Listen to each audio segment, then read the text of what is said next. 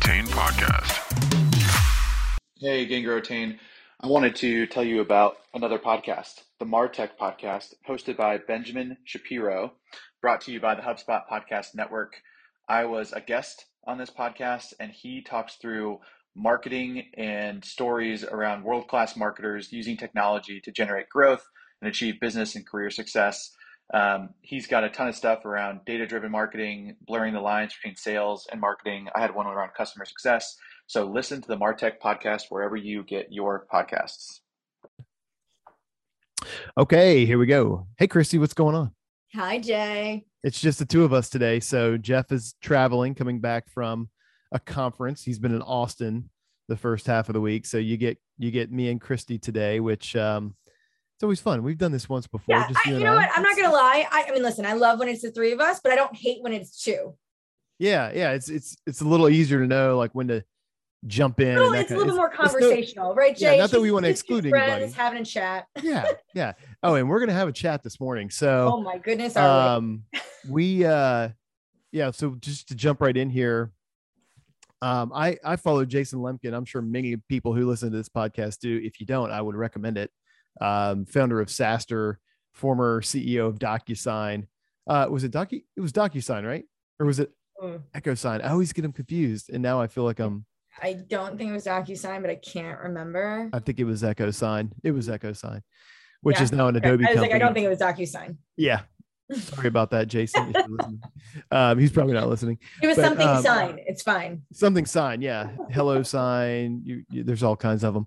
But anyway, um, SaaStr is tons of great content for all walks of life within SaaS, right? Whether it's sales, CS, product, it's it's just good stuff. Um, so um, and, and probably one of the best, longest running blogs on SaaS period. Uh, yeah, have I think he's been running for over a decade now.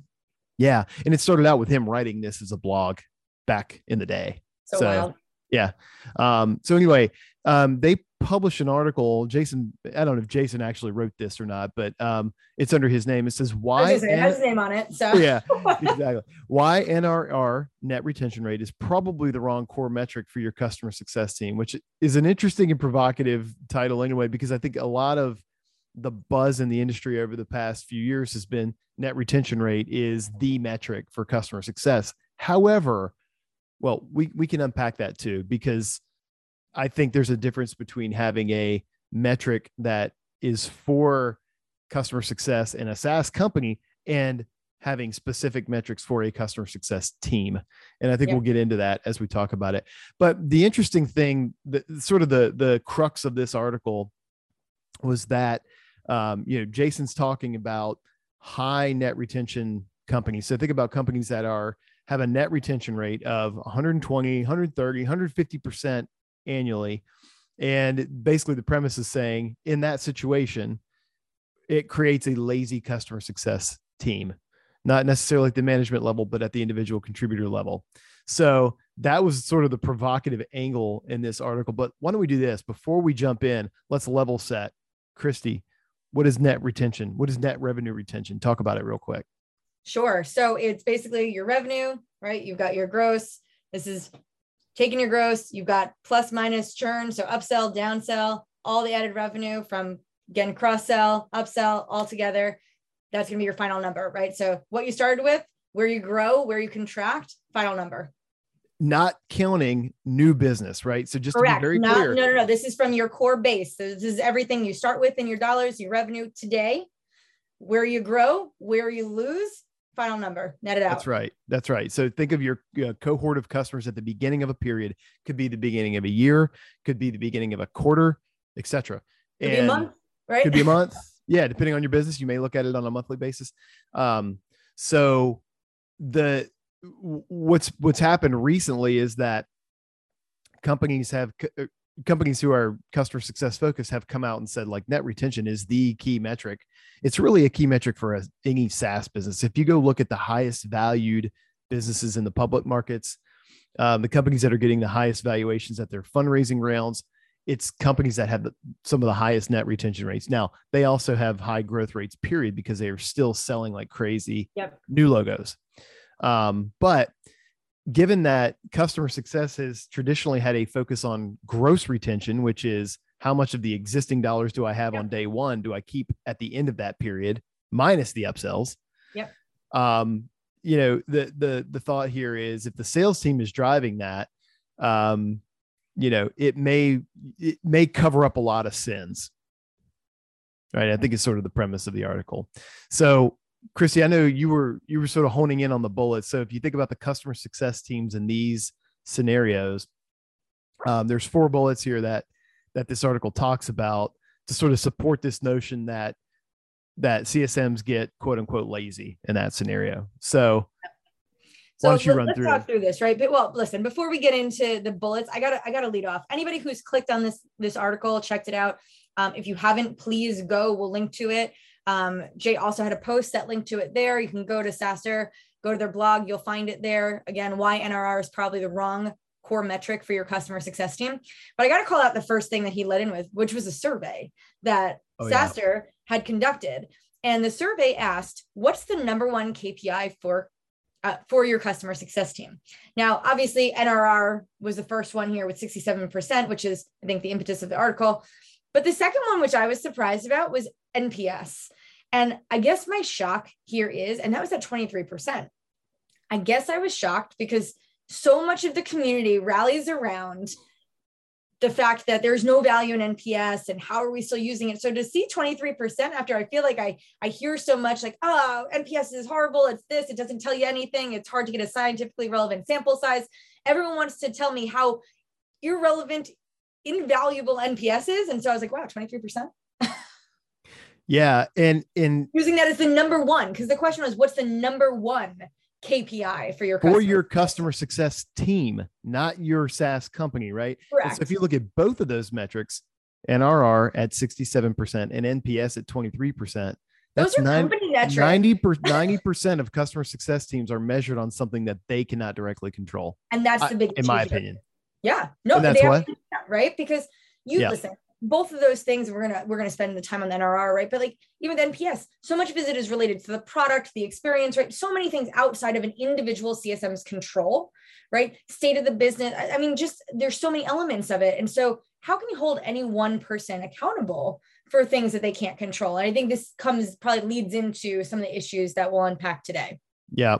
Now, just to be fair to everybody here, this is it looks like a LinkedIn poll, right? There were 700 people. We don't know who those people were, right? So this could be skewed in some way. It could be skewed early stage companies. It could, who knows? Yeah, there's but, no data behind it that we can validate. Yeah, yeah, yeah. but the the but I think you know in the spirit of this article, which is a little bit um provocative in general, like we got to go with what's in here. And so it would be interesting. And and actually, uh, Christy, I don't know if we've talked about this before, but we're we're planning to do an industry survey later in the year under Gain Grow Retain around some of this. So this would be a good this would be a good metric, or I'm, I'm sorry, a good question a good to question. ask. Yeah, yeah. In, in, the survey. Um, and so the other thing is, I did do a post. You mentioned that last night, just to get other people's opinions on this, which we can bring in here as well. And Jason did respond to one of one of the one of the points here. So as we go through the points, I'm going to pull some of this stuff out because he said, you know, these are really great points. We should probably go up up up uh, update the article.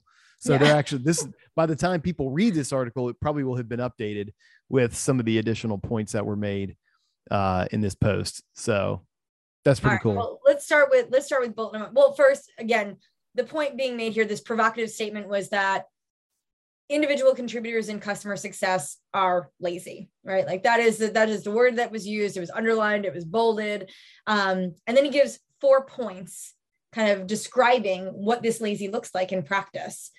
Um, so let's start with the first one. So he says the, the first bullet says they don't want to own anything. They often have very low show rates at QBRs. I recently asked a mid level CS rep how many of his customers showed up to his QBR. He said one. I asked him why just one came. He didn't really know, but he said he thought QBRs were great. it's sort of like, sales made I, up. I just like I love it. I love it. I love it. Uh, I mean, there's so many things about this that, that humor me, and I think it is is just funny here. But listen, I gotta start in with like QBRs is an interesting one to use as like a barometer of like effectiveness. I mean, like again, this goes down to leadership and your your entire strategy. you know me, I hate a QBR because who am I to tell my customers you have to meet with me quarterly to go and have this conversation about us, right? yeah.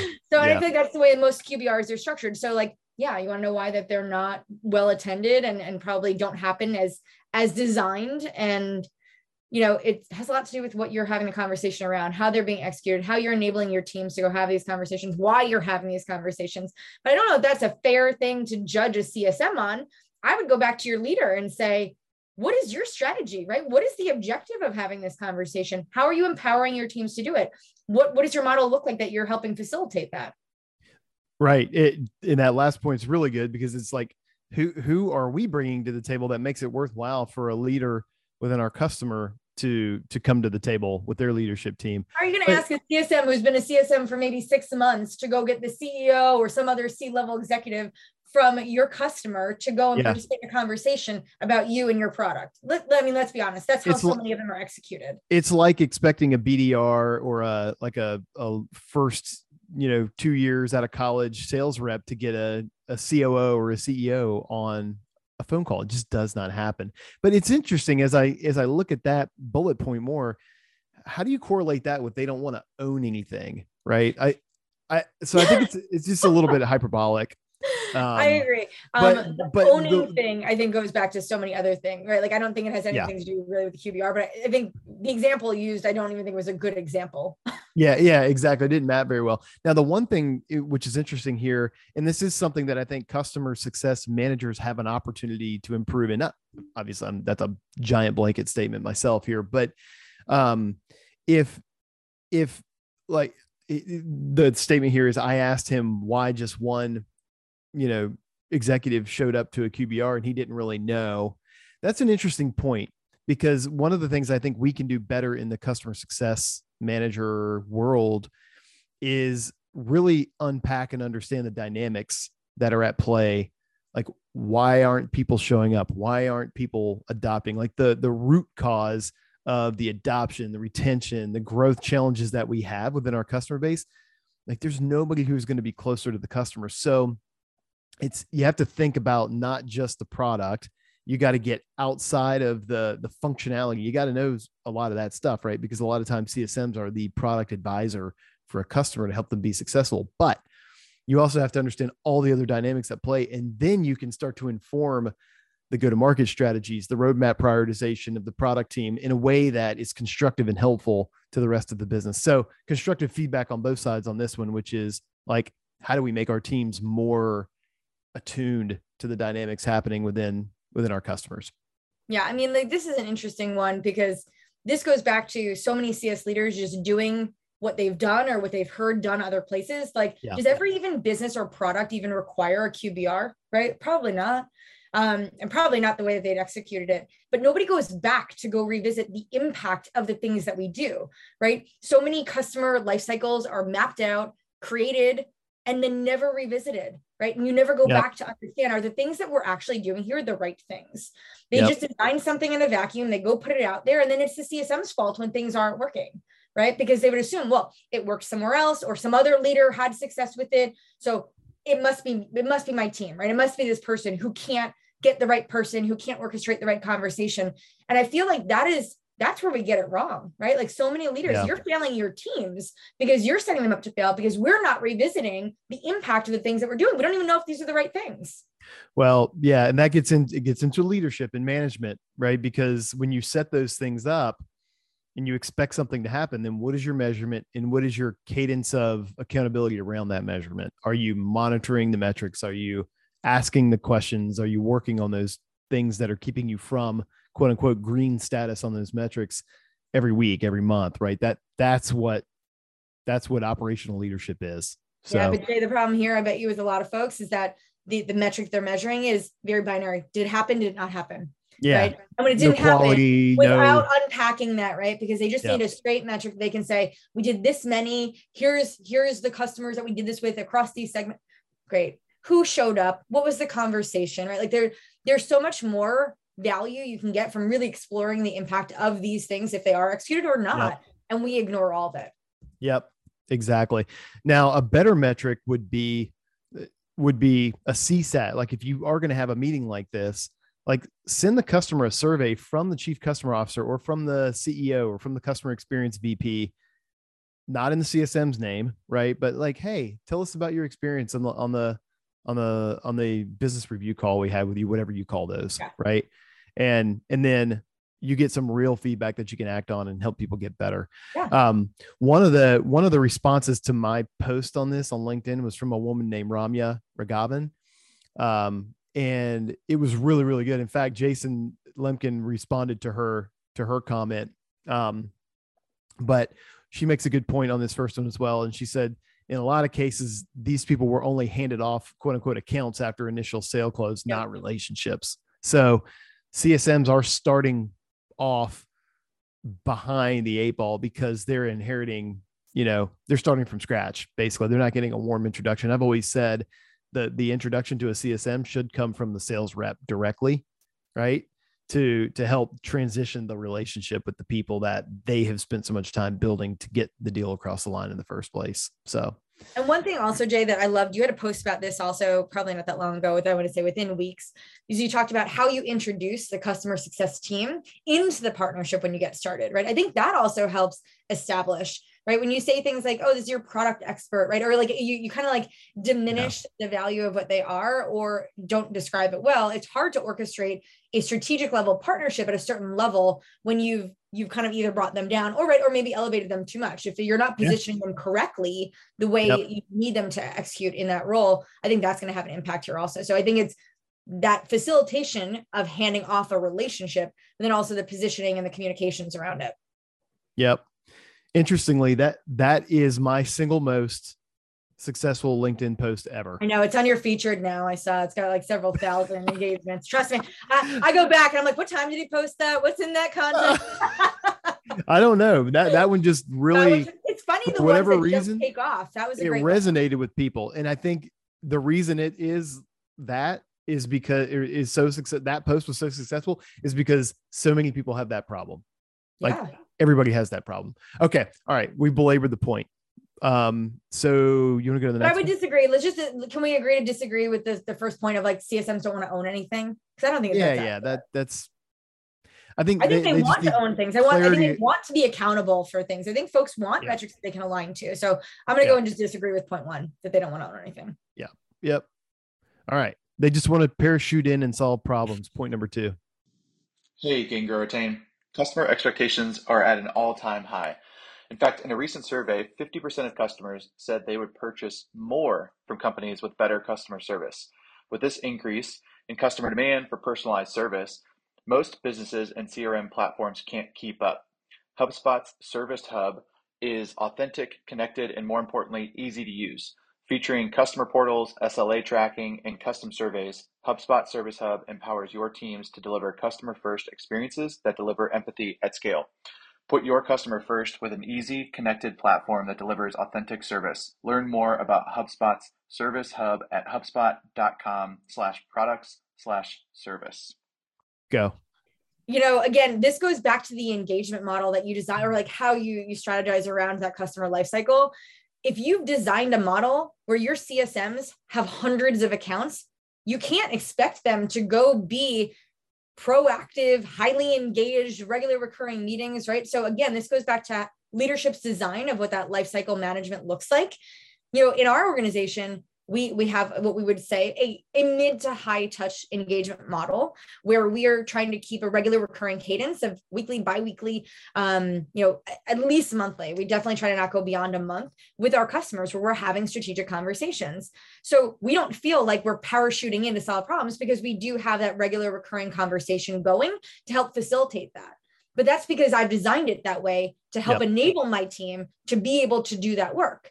So i think they just want to parachute in and solve problems. No, you've set them up that way because you've designed a leverage ratio that they can't support. They can't go be proactive when you're giving them a hundred thousand things to do, wear too many hats, changing their priorities every day. Let's be honest, this comes back down again to life cycle design. You've designed it to be this Yep. way. If your teams can only do this, it's because you've facilitated that. I completely agree. And uh, the So that one got me emotional. yeah, that one did get you worked up. But but I mean, the, the interesting thing there is, you know, people sometimes, a lot of times, mistake being busy for being productive. That's true. And so sometimes when we're in firefighting mode, we feel like we are getting a lot of work done. The problem is it's the wrong kind of work. We're scheduling right? meetings, we're, we're putting, we're pulling data, we're doing things that don't impact the customer at all. Right. That don't, that don't take it. And I, we always talk about playing offense versus defense a lot. Right. Mm-hmm. And I think that's a, that's another challenge we have in this industry is, you know, how do we play more offense and less defense? Because we have teams that play defense. It's called customer support. It's yeah. called, you know, you know, other, you know, functions that focus on reactive things. But um, but to your point, that's why we have a support function. And the the best the best work that I, in my opinion, a CSM can be doing, you have to fight fires every once in a while, right? You you just have that that's yes. part of the dynamic role that this is. But the best work that a CSM can be doing is engaging with cohorts of their customers, even if you have 100, 200, 300 accounts. Yeah. We have we have some very high volume CSM accounts, but they think of their books of business completely differently than our tier one accounts because it's like, okay, I've got 100 customers here, 50 of them are in some state of the same stage. Like, how do I go communicate with them at scale? Yep. Right? How do I go get get them engaged in our community? How do I go get them acting you know doing the right next step as a yeah, group get access to having... content right we've talked about this last week right when we talked about scale and what scale looks like right it doesn't mean all digitally automated right it means how are you going yep. to be able to influence and, and help guide your customers at a larger level yep um i'm going back to ramya's comments here. She said because csms are the role is blended with support and introed as the point of contact. Lack of proper structure is and again going back to your introduction on. right? Like how are you facilitating yeah. how are you describing the role from one function to another? So right from sales to cs so i think that's interesting. But also let's let's talk about that for a second. Her point i don't disagree with it because in so many early stage companies and i don't know what size her company is at now or where she's been previously but so many early stage companies, the CSM does wear a lot of hats, right? You don't have, maybe you haven't fully designed or developed or built out your support team. I talk to CSMs all the time. They're like, oh, yeah, I'm onboarding and support and CS and professional services and consulting and, you know, whatever, you know, it's impossible to be really good at any one of those things when you're tasked with doing so many, right? That's why they say yeah. jack of all trades, master of none. Right. And so when I think, sadly, again, it's by design again from the organization you set yep. your team up to operate in that manner if your team is also playing support because that's where you are in your stage then you can't you can't contest it right like yes this is how you have to operate because of the way that you've designed this yep yep it, it's it's all in design all right you want to go to the next one okay then this one this was like i don't even know how we're they're often hard to reach and slow to respond followed with a hmm. I mean, a, hmm. okay, listen, here, here's what I will hmm. say. This goes back to like expectation setting, but like my team, they're on calls most of the day with customers, right? They're not sitting around waiting for emails to come in. They're not going to be able to respond in 15 minutes most of the time. So, I mean, I'd love to know what slow to respond looks like. Is it like within eight hours, within 24 hours? Is it like I don't hear a response for a week or a month? hard to reach. I don't know, email, Slack, text, phone. I mean, like there's community, like social media. There's a million ways to access people. Um, so hard to reach and slow to respond. I, again, I'm like, I'm frustrated by that because I, I don't, well, first of all, I don't even know how that's being measured. What does slow look like? And hard to reach. I, I don't know. Yeah, I, I think, I think it's just a little bit sensational, but um, all right, I'm going to, I'll pull out uh, a comment by Anisha Houlihan, I believe is how you say her last name, but um, she said considering laziness appears to be a symptom of employee health risk, similar to how dormant client is a symptom of client health risk. However, an underlying message from this article is that CSM teams need consistent motivation, gratitude, or the right form of incentive in their role to care about the organization's outcomes. It's not always about the metric. There should be a balance between people and value. I think it's such a cool comment because, you know, whether this is right or wrong or indifferent, that is true, right? And whether oh, you're in sales or customer success or product or engineering, you you need the right kind of um, motivation and and to be driven by purpose and a mission with a specific outcome that you can control. And so that that doesn't just apply to customer success teams, but I, I love that comment by Anisha. No, I mean, I think it's so true, right? Like if you looked around, once people check out, they seem to produce a little less, right? They're not as productive as they once were, maybe not as engaged.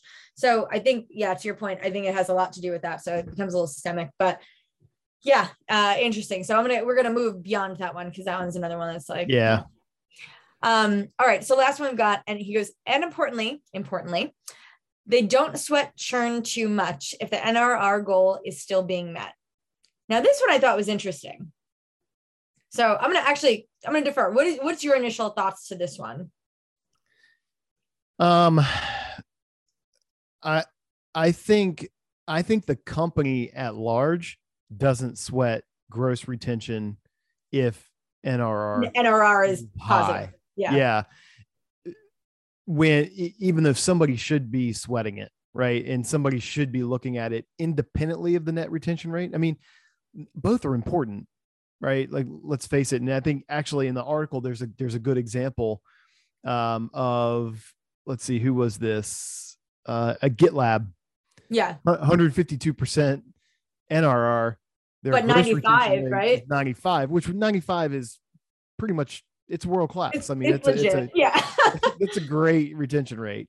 Um, so let's talk about that though, right? Because you can't you can't drive NRR if you don't have customers, right? So you've got to right. focus on keeping customers, or else you have no customers to grow. So if it's a That's slow right. bleed, you end up with one customer that maybe becomes your biggest customer because they grow exponentially. But what happens, right? You have less to work with in the future. So how are you expected to continue that momentum and that trajectory of growth over time if you're just kind of bleeding this out? Yeah, that's right. It, so the the best way to think about this, in my opinion, is like you, you got to be a quant about this stuff. And what I mean by that is you have to really unpack it. Don't take the top level numbers for what they are or for what they say at the top level. It's not enough. So there's net retention rate, there's gross retention rate, and then there's customer retention rate. And then you break those things down by segment. So what I mean by customer retention rate is by forget the dollars for a second. Logo. The logos, the number of customers that you have. Because a lot of times churn comes from downsell or churn comes from you know different segments and different uh, in different quantities and so it's really important to understand all those things because your churn rate might be okay in because let's say you're you're a company that has traditionally sold to small and medium sized businesses right and now you're going up market and you're you're specifically targeting larger deals like everybody has this story right so you may be you're probably not sweating as much about keeping all those the smaller accounts right? Right, wrong, or indifferent, it's not part of your strategy anymore yep. if you've moved away from that. So you keep an eye on it, but you look at it by segment, right? You look at all three of those metrics by segment. How much ICP, right? Yeah. Yep.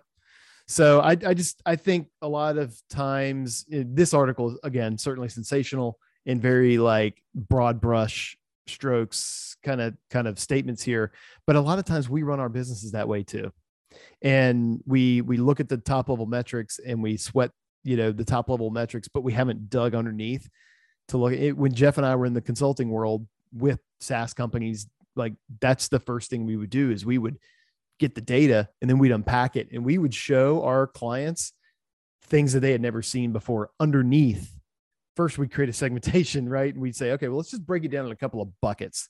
And then let's look at these metrics by the bucket and figure out where we want to go target improvement. And it was just always eye opening for the. And I'm talking not these were not like these were late stage companies, like hundreds of millions of revenue that you know needed to look at things differently, look needed to break it down below the top level metrics. So yeah. I mean, I think something interesting also about NRR is like a number for CSMs, I think does depend on how you grow that number, right? And how you're incentivizing against it. But for example, I worked at a company and they sold based on email addresses, right? So it was basically based on employees, right? So everybody's email address. The CSM had no influence over that, right? They yeah. either grew or they didn't, or they moved backwards, right? The pandemic, it hit them. That's not the direct reflection or the of or representative of the impact a CSM is having. And when they grew exponentially through M&A or things like that, and you added all of those seats, again, not no direct correlation to the CSM's ability to do that job well. So how are you incentivizing and saying, oh, yeah, job well done? When one person just happens to have a company that is growing 10x and everybody else doesn't, right? And then you're able to use that to offset and say, okay, well, no, no, but your NRR is really high. Well, you just lost 50 customers, right? Like, so you, you have all these customers walking yeah. out the door, but your, your NRR is positive. But again, you didn't work for that. So yeah. this is where I think you can start to see some of those behaviors. But again, this is by design. If you're not looking at those things and setting your team up correctly, that's what's going to happen. Yeah. Um, and then I also think like, you know, it's important to understand if your growth is coming from cross sell, right? Or upsell. And, and thinking about that is like if you're an enterprise solution and you're selling more product based off of your customers' needs and what they're doing and the value that they're going to be able to achieve at that point in time from adding these things on, great. Then you're probably being more consultative. You're leaning in the way we would assume CSMs are and selling it that way. Yeah. But your team doesn't have to do any work. Is that the right metric? I don't know. Well, you make another good point there about where the ups where the expansion is actually coming from like yeah. the same way that you look at nrr grr and customer retention by segment you got to look at expansion by segment too and expansion broken down in upsell cross sell you know price increase the categorization like, of all of that makes a big yeah. impact right to your point yep. the last one you just mentioned right you have built in increases on your contract values so great every time you renew an account it's it's 10% greater awesome your nr is going to be higher but again your team didn't work for that that's built into your contract yeah that's right but you know it comes down to you know w- again we've set these teams up as what they are and what you know, giving them a job to do. I think a lot of companies are setting up a customer success team because they think that's what you're supposed to do. Right. Well, I mean, and, we've told them that's what they're supposed to do. So, oh, yeah. Well, yes, we, we have. But to me, well, I, th- I think the customer success platform industry as a whole, no offense, has told SaaS companies that that's what they're supposed to do. And there's a, even though we say it over and over, I think there's a misconception that customer success is a team versus a company goal, okay. right? And and you don't necessarily have to have a customer success team to achieve that goal, right? Nope. With a net retention rate target to achieve that goal. And so um, you know, it gets it gets back to um gets back to something we talk about every once in a while here, which is you know, maybe in the long run, there isn't a team called customer success. Maybe it's maybe it's different. You have a whole bunch of functions, right? Yeah, you have a bunch of functions that are aligned. I mean, I go back to the to the Frank Slootman book. You know, he he eliminated customer success at ServiceNow, and I, I think they've built it back since. But he did the same thing at Snowflake, right? And um, with the the point being, everybody has to be closer to the customer and interested in the outcomes, and you know, measuring the company and departmental success by the customer outcome success and the way that that reflects on our business metrics well this is where the, the having a team there is a great place to point fingers right? When you you're saying yeah. hey we have this team here. Oh well it's that team's responsibility to make yep. sure that that thing happens and that accountability falls on them unfortunately. And again going back by design and yep. sadly this is why we're stuck in the positions that we are often. Yeah. Yeah exactly. Um all right this has been a really good discussion. I just to be just to be fair, you know, to every to to SaaStr and, and Jason, I think this article may may be just a little bit out of character for them, a little bit hyperbolic. Uh, but it was certainly fun and it certainly has generated some great discussion on LinkedIn. And I think this was a great discussion too. Um, but what are your thoughts? I think I think everybody, you know, w- would love to hear more more feedback on this. So we'll, we'll include the article um, in the show notes. We'll include um, my LinkedIn post there as well there's just a, a, ton of great people that have commented on this too. Erica Villarreal, Jan Young, um, Ashley Martin, just call out some names. Hal Chen had a really thoughtful uh, response on here. One of my colleagues, uh, uh, Branwyn Tilwith, B, we we call them. Um, great, great comment about leadership being the the core issue here. Brian Plaster. Anyway, thank you all for engaging with that. It's sort of sort of fun. We, we don't we don't get too much controversy in in the customer success world. So you know I, it's so funny that you say that, Jake. I think that all the time. Everyone plays it safe because nobody wants to challenge certain things. I yeah. gotta say, although I don't agree with everything, I don't I don't agree. Listen, the lazy stuff really that frustrates me because I don't think it's an individual's issue. I think it's a leadership issue. But I will say at the end of the day, if you're like my team, our metrics, we have NRR there, but it's the smallest percentage because of the way that Yeah. our customers grow with us, Yeah. right? Based on their teams growing, we don't really work for that. We're there to support them and hopefully they're getting enough value that they want to continue to grow with us and use us. But I am more focused on the logo retention, gross, and the gross revenue rate retention, right? So those are things that we are looking at. We want to keep our customers so that they will grow with us long term. So Yeah. Yeah. Yeah. at the end of the day, the underlying sentiment of this, I don't disagree with. I disagree with some of the points that he made. yeah. Yeah. Yeah. Fair enough. All right. Cool. This was fun. Next week we'll hopefully have Jeff back and we'll do it again. Maybe maybe we'll we'll find some more uh some more provocative stuff to talk about too. In the meantime. I think you should start creating some. hey, you know, no publicity is bad publicity. Isn't that what they say? All right. awesome. Have a good day. Take care. Bye. Take care. Bye. Hey, everybody. Jay here. Thanks for tuning into the podcast. You know, this started as a labor of love for Jeff and I a couple of years ago, and it's really turned into a movement around customer success and community, and we couldn't be more thrilled to be a part of it. Uh, we grow this by word of mouth, so we'd, we'd love it if you're willing and you find value in what you hear on this podcast. Leave us a rating or a review on, on Apple Podcasts or Spotify. It'll help us grow and, and provide value to more customer success professionals. Also, if you haven't yet, please sign up for Gain, Grow, Retain, the online community. It's gaingrowretain.com. You can meet other people, make one on one connections, share ideas, get ideas, grow your career ultimately. Um, be on the lookout also for live events, both in person and virtual this year. We're excited to get back to that. And thanks for being part of the community. We look forward to talking to you soon. Hey guys, thanks so much for taking the time to listen to the Gain, Grow, Retain podcast. If you liked what you heard, please take a moment and share the podcast with your friends and colleagues and subscribe. We really appreciate it. Talk to you soon.